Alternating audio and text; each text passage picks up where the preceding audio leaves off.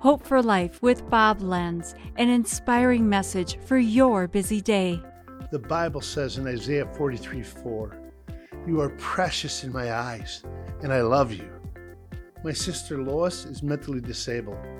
The world standard would suggest that she's a lesser member of society, not smart enough, not beautiful enough.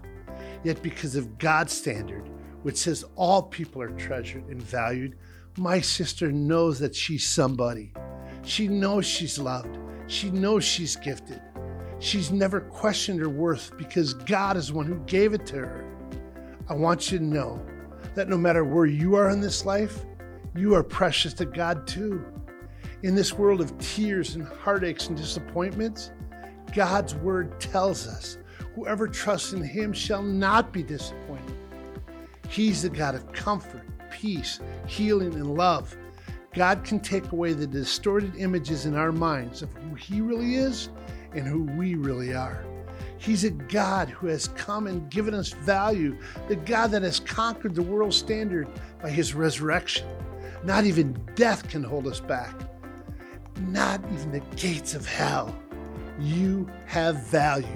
Your life matters. God says so.